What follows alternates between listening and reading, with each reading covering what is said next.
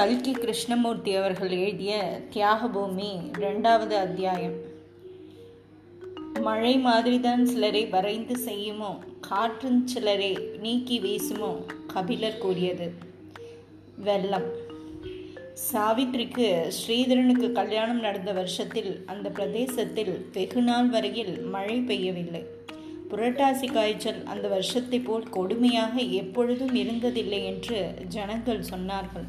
ஐப்பசி பிறந்து பத்து தேதி ஆயிற்று அப்படியும் மழை இருக்கிற இடம் தெரியவே இல்லை. குடமுருட்டியிலும் ஜலம் குறைந்து விட்டபடியால் தண்ணீர் மடை சண்டைகள் அதிகமாயின. சாமி இந்த மாதிரி இன்னும் நாலு நாள் காய்ச்சால் இந்த வருஷம் பஞ்சம்தான். இப்போவே விளைச்சல் ஒன்றுக்கு பாதி தான் எதிர்பார்க்கலாம் என்றான் நல்லா. இப்படியே இருந்து விடாதப்பா.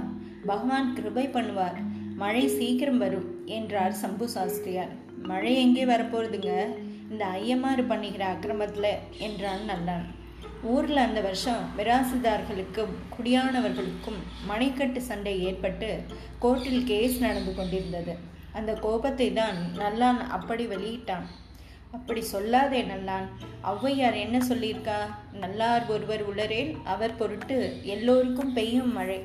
அந்த மாதிரி. நீ தான் உனக்காக மழை பெய்யட்டுமே. நல்லான் சிரித்துவிட்டு என் பேர் தானுங்க நல்லான் உண்மையிலே நான் ரொம்ப பொல்லாதவனுங்க. ஒருவேளை உங்கள் தர்ம குணத்துக்காக மழை பெஞ்சாதான் பெஞ்சது எங்கள் ஏங்க மகாபாரதத்தில் விராட பருவம் வாசிச்சா மழை வரும் என்கிறார்களே என்றான். ஆமாப்பா நல்லான் நம் தேசத்து பெரியவர்கள் அப்படி நம்பிக்கை வைத்திருந்தார்கள். இந்த நாளில் அதையெல்லாம் யார் நம்புகிறார்கள்?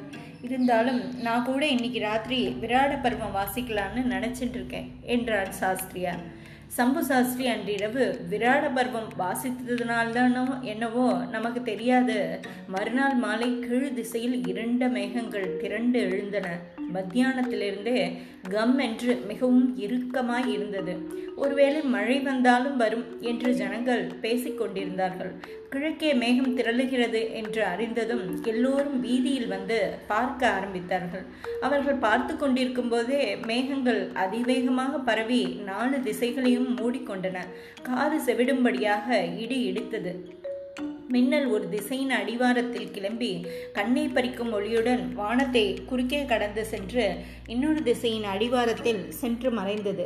பிறகு மழை பெய்ய தொடங்கியது. மழை என்றால் எப்பேற்பட்ட மழை? பிரளய காலத்து மழை என்றுதான் சொல்ல வேண்டும்.